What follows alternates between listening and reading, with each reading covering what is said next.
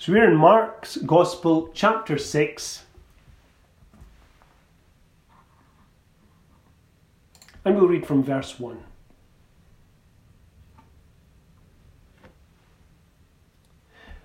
And he, that is the Lord Jesus Christ, went out from thence and came into his own country, and his disciples follow him. And when the Sabbath day was come, he began to teach in the synagogue, and many hearing him were astonished, saying, From whence hath this man these things? And what wisdom is this which is given unto him? That even such mighty works are wrought by his hands. Is not this the carpenter, the son of Mary, the brother of James and Joseph and of Judah and Simon? And are not his sisters here with us? And they were offended at him. But Jesus said unto them, A prophet is not without honour, but in his own country, and among his own kin, and in his own house. And he could there do no mighty work, save that he laid his hands upon a few sick folk and healed them. And he marvelled because of their unbelief and he went round about the villages teaching. Amen. May God bless to us this reading from his word. The Lord Jesus Christ left Capernaum, which appears to have become the city of his residence, and returned to Nazareth the city of his upbringing, his education, and his trade. It was, it seems, from Nazareth that he uh, uh, began um, his, his ministry and then he moved it to Capernaum. His family still lives in Nazareth. So that we are told here in this opening verse that he leaves at what has been called his own city to go to his own country. The point being, of course, that he was very familiar with both these places and the people there, and they with him. And we're told that he did not go alone because his disciples follow him. And here I want to make a plea for a moment of self awareness for each of us. I want to kind of be a little bit personal. Not that I'm going to say anything personal about you, but I want you to think about this for yourselves. What does it mean to be a follower of Christ? We're told here that the disciples followed him, but what does it mean to be a follower of the Lord Jesus Christ? And perhaps many of us here today, if not all of us, would claim or at least aspire to be a follower of Jesus. But what does that mean? The world the world is full of people who call themselves followers of Jesus. But let us not deceive ourselves. A follower is a description, it's not a badge. A follower follows. That's what makes him a follower or her a follower. Where the master leads, they follow. They learn at the Master's feet. They submit to the Master's will. And they endeavour to live their lives as the Master lived his and directs them. Now, that doesn't mean that we wear a long cloak and sandals like Jesus wore, and we try to model our lives after him to the best of our ability. That, that's, that's, just, that's just silly. This isn't about outward appearance. And it isn't even about external practices. Nor does it mean, and this is important because I suspect that a lot of people mistake this point for true Christianity. Nor does it mean that we conform our lifestyle to a way of life imposed by a religious group or by the religious norms and expectations of that group. Let me just give you an example here of what I mean.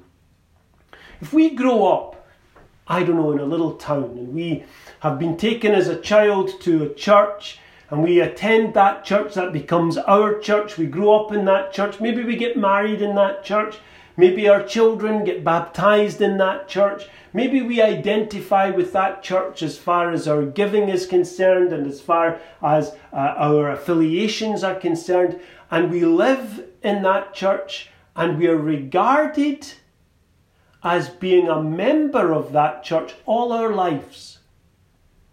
Come the day of our death, come the day of our burial, the minister of that church will say, Here is so and so, they've lived a good life, they've been a member of this church, and now they're with the Lord. Are they with the Lord?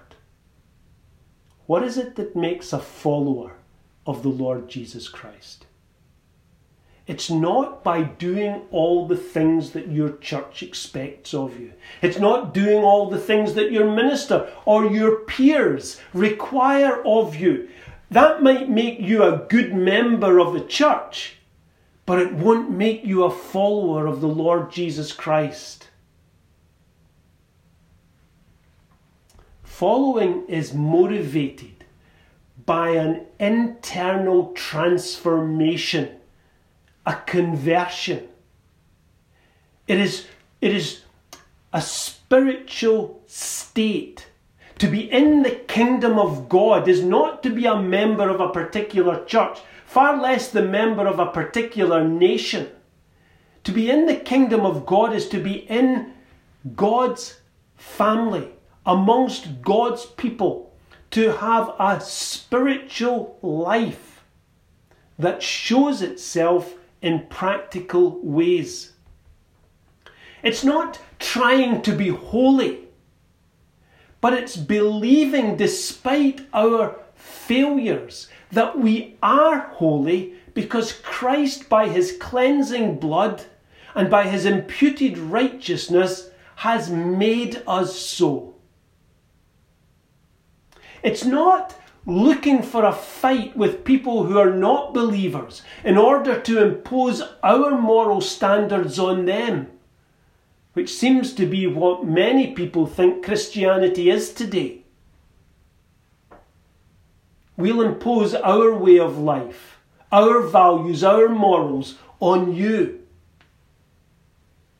But it's wrestling with our own flesh that constantly tries to rob us of our blessed state in Christ. Following Christ certainly involves cost and it certainly involves difficulty. But it isn't about impressing anyone. It's about being honest with the Lord and honest with ourselves. In Mark chapter 7, we'll come to it in a few weeks perhaps, the Lord says, Whosoever will come after me, let him deny himself, take up his cross, and follow me. Whosoever will come after me. Why would we want to come after the Lord Jesus Christ? Why do we want to follow him? It's because we have learned to say with Peter and the other disciples, Where else can we go? In this life, in this world? Where else can we go to find peace with God? To whom else can we go? Because the Lord Jesus Christ has the words of eternal life. So these disciples followed the Lord Jesus Christ. They followed him to Nazareth because that's what followers do. They follow their Lord. And I suspect that these disciples were rather surprised at the reception that they received in Nazareth. I think maybe they thought that there was going to be something of a party atmosphere, maybe something of a, a hero's welcome. Here was a local man made good. They would be neighbourly and friendly to the Lord Jesus Christ and to his disciples. But I think rather that the Lord Jesus Christ was teaching these disciples a lesson and teaching us as well. He was teaching them the lesson that no matter where they went, being a follower of the Lord Jesus Christ was going to be tough. It was going to be demanding and it was going to be lonely. When we take up our cross and follow the Lord Jesus Christ, we can't go back. We don't go back. But oh, what a blessing awaits the followers of Christ. Recently, someone wrote to me asking about a verse which I think has something to say on this subject. The verse was 2 Corinthians chapter 4 verse 17 um, and it says this For our light affliction which is but for a moment worketh for us a far more exceeding and eternal weight of glory. To be a follower of Christ will bring affliction, but it's momentary and it's light and it worketh for us a far more exceeding and eternal weight of glory. To be a follower of the Lord Jesus Christ requires that we labour, that we serve, that we fight, that we follow. But that affliction that we endure is light and short and passing and positive, constructive, because it is working for us a far more exceeding and eternal weight of glory. So may the Lord enable us to follow the Master, to follow Jesus Christ as his true followers by giving us grace now and that promised glory hereafter. I've got three observations that I wish to make and leave with you today from these six verses that we've read together here from Mark chapter 6. And I hope that they will educate and encourage us in the things of the Lord Jesus Christ. The first one is this that the Lord Jesus Christ had gone to Nazareth. There he entered the synagogue. Both of these things were purposeful. He went from one place to the other. And when he arrived there, he entered the synagogue, and we're told he began to teach. You see, the Lord is showing us and showing his disciples that he was willing to bring the gospel to the men and women of Nazareth. He was willing to bring the kingdom of God, the message of the kingdom, to these men and women also. It was a purposeful act to preach amongst them. Now, being the Lord Jesus Christ, being the Son of God, being omniscient, he knew what the reaction of these people would be. He knew that they would reject him. He knew that they would be offended by him. And from this we learn, as the disciples learned, they by example, we by reading this, that Jesus, when he gave them this example, was teaching them that the hearts of men and women are implacably opposed to the Lord Jesus Christ and to the gospel of grace. Even, even where ordinarily one might expect there to be an openness and a welcome to Christ and to his message. Now, realize what I'm saying here. The Lord took these disciples all the way to Nazareth, all the way to his hometown, all the way to where his family was, all the way to where his neighbours were, in order to show them that the place where they might most expect the Lord to get a positive welcome ended up being a place where he was almost entirely rejected. The Lord was willing to do good to and for his neighbours, but they would have none of it. And there he went in the synagogue on the Sabbath day. So here was a religious gathering. People who were there for a religious reason.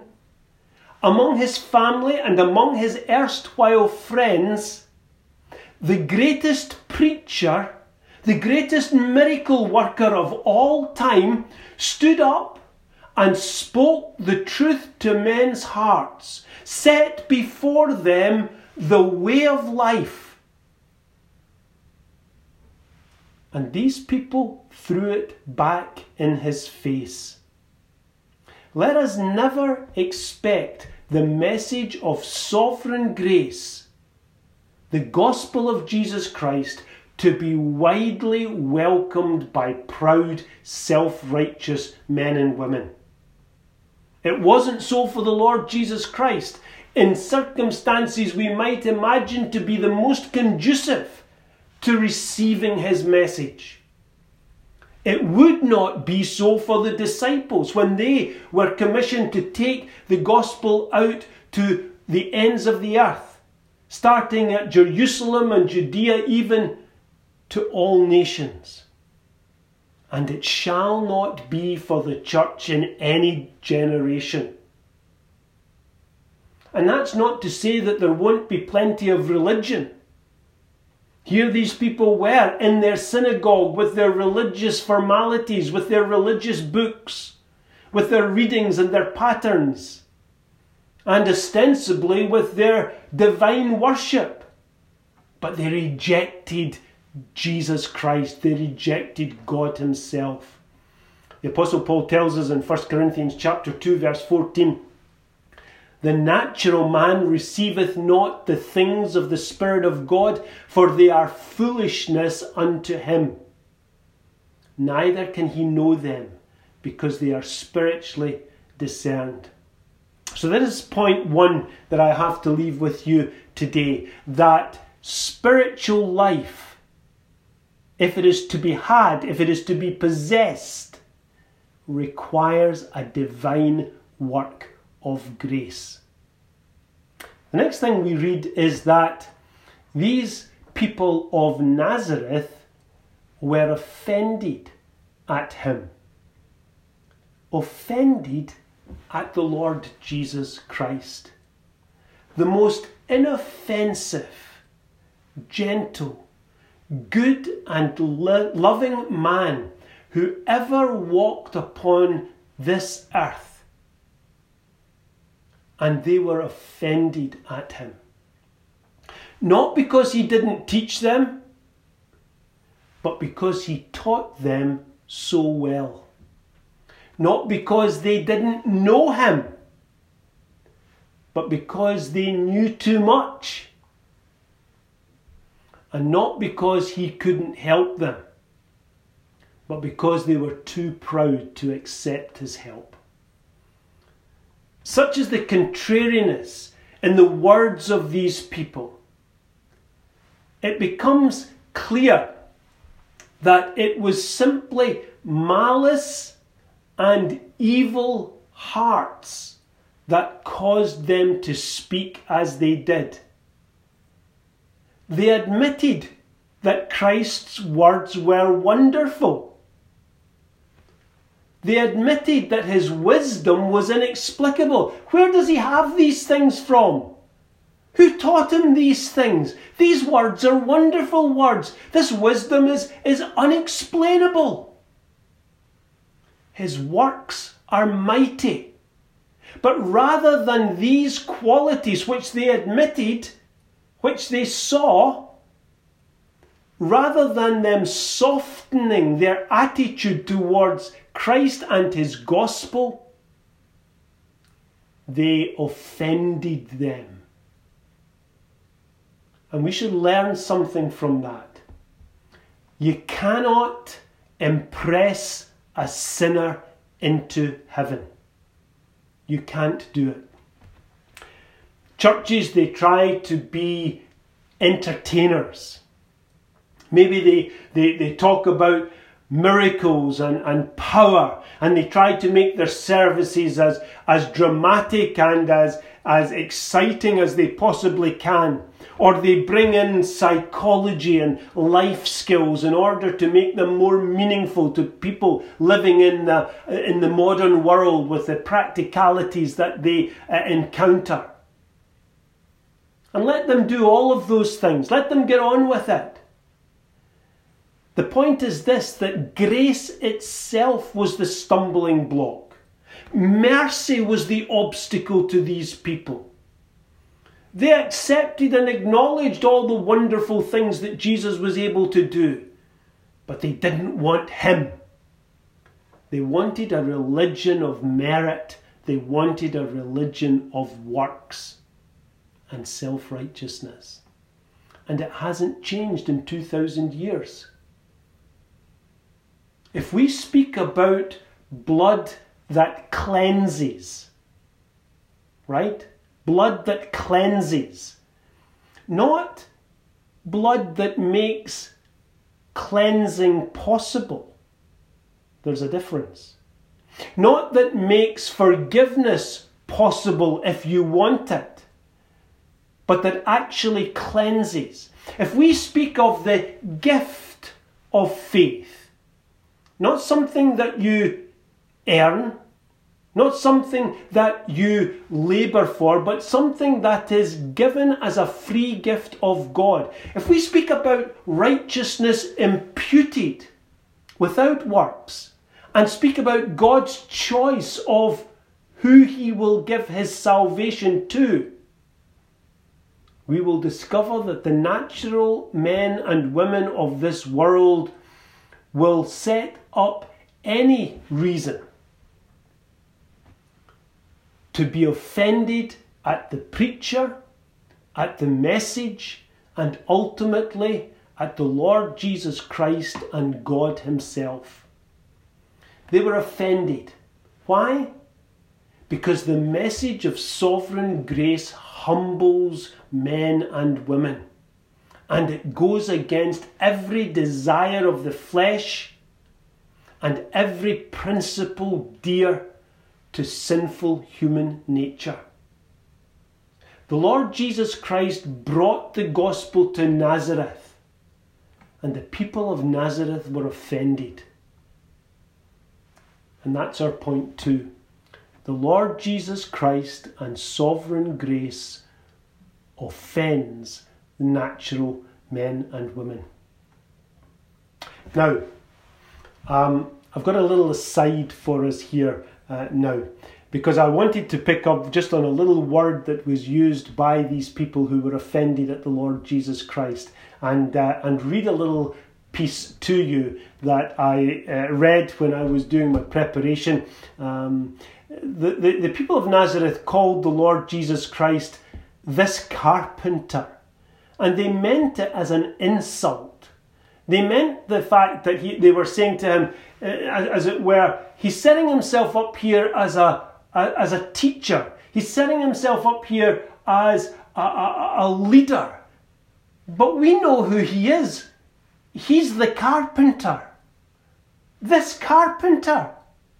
It was intended as an insult to the Lord Jesus. Listen to what Robert Hawker says with respect to that insult. He discovers a, a beautiful thought here concerning this allegation that was made against the Lord. Here's what Hawker has to say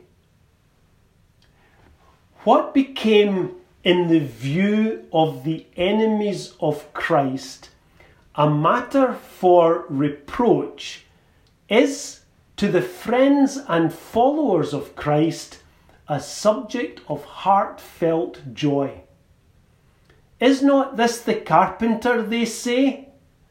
Yes, say I, and blessed be my Lord for his grace and condescension in being so. For in Christ becoming a curse for his redeemed, it behoved him to undergo that curse in all its branches. The tenor of the curse pronounced at the fall ran in those words In the sweat of thy face shalt thou eat bread, meaning toil and labour. So let me paraphrase. You would have to work in order to eat. You would have to sweat in order to make your way through life. And Hawker goes on to say, had not Jesus thus toiled and laboured for his bread, this part of the curse could not have lighted upon him. Neither could he then have been said to have borne it. But by labouring with his hands for his daily bread as a carpenter, he literally fulfilled that part of the curse. And though he might have fed himself as he fed others by working a miracle, yet then he could not have come up in this point to the object intended. So far, therefore, is Christ's labour in the employment of a carpenter from lessening the authority of his mission that without it he would not have answered the character of our Redeemer in redeeming us from the curse of the law being made a curse for us. That's what Mr. Hawker has to say. So that even the Lord's trade as a carpenter, which these people ridiculed, was purposefully designed to enable him to fulfill all the covenant obligations for his church and for his people. Isn't that beautiful? I think so. Here's my third and last point. Bible tells us many are called, but few are chosen. And that's the wonder of electing grace. Let me just mention here, in case anybody is wondering, when we read about the Lord's brothers and sisters, remember that that's talking about his near family, including cousins and half cousins and, and those of the wider family group. That, that wider family is all often in the Bible called brothers and, and sisters. And also, let us remember this that the Lord's power was not in any way constrained by the fact that these people didn't believe in him. The Lord's power as the omnipotent God to do mighty works was never diminished. It was not. Rather, what Christ is, is telling us here or doing here is that he would not do a mighty work because of their unbelief and because of their sin. As God, nothing there was nothing that Christ could not do, but there was much as God that he would not do. What he did do was wonderful enough. He laid hands on a few sick folk and he healed them. And that is a beautiful picture of particular mercy and sovereign grace. The very mercy that endures that we were reading about in our opening psalm. And that's a lesson for the disciples and it's a lesson for us.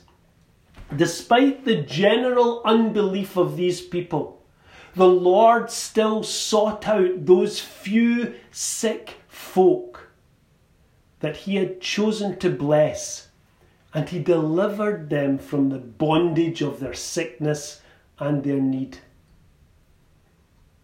Let me ask you a question. Let me personalize this.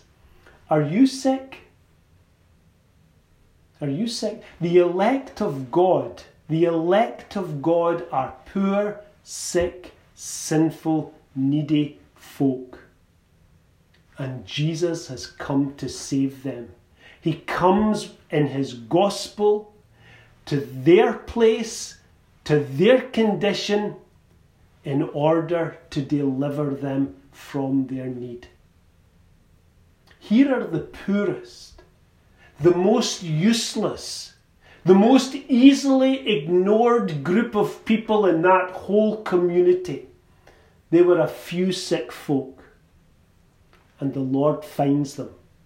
And the Lord lays his hand upon them. And the Lord heals them. And that's what the disciples learned from this episode. And that's what the apostles experienced when they went out into all the world to preach the gospel. And that's what we are doing today, right here and right now, in this little exercise that we are embarked upon. We are preaching the gospel indiscriminately. We are preaching to everyone, to anyone who will listen, all who will hear. And yet we marvel, marvel that so many are offended at the message that we bring and the gospel of grace that we preach. We think that free grace is good news, just what we need.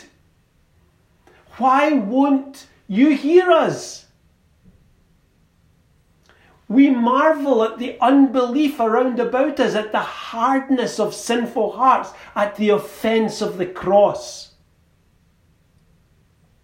But praise God, through the preaching of the gospel, the Holy Spirit still finds a few sick folk to bless, a few sick folk to save, a few sick folk to bring into the kingdom of God and reveal them as Christ's true family.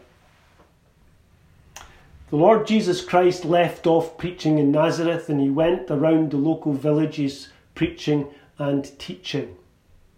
Mark this we never hear of him returning to Nazareth again. But those who must be saved were not abandoned. Those appointed to salvation are gathered in. The few sick folk that must be healed were touched by the Lord Jesus Christ. The elect will always be few in any place at any particular time. The elect confess themselves sick with the disease of sin. We struggle. We live with this sin and we dare not die with it. We're not special in the eyes of the world. We're not special in our own eyes, except for what Jesus has done for us. We are the few sick folk that He came to save. We are the few sick folk for whom He shed His blood. And we are the few sick folk who are regenerated by God the Holy Spirit and brought to the experience of the love of God in the preaching of the gospel of the Lord Jesus Christ. The world is offended by the Lord Jesus Christ and it despises the few sick folk. But we long for the touch of the physician's hand. All who seek the healing touch shall discover the Lord Jesus Christ to be all we need and all we desire. May he prove to be so to our soul's good today. Amen.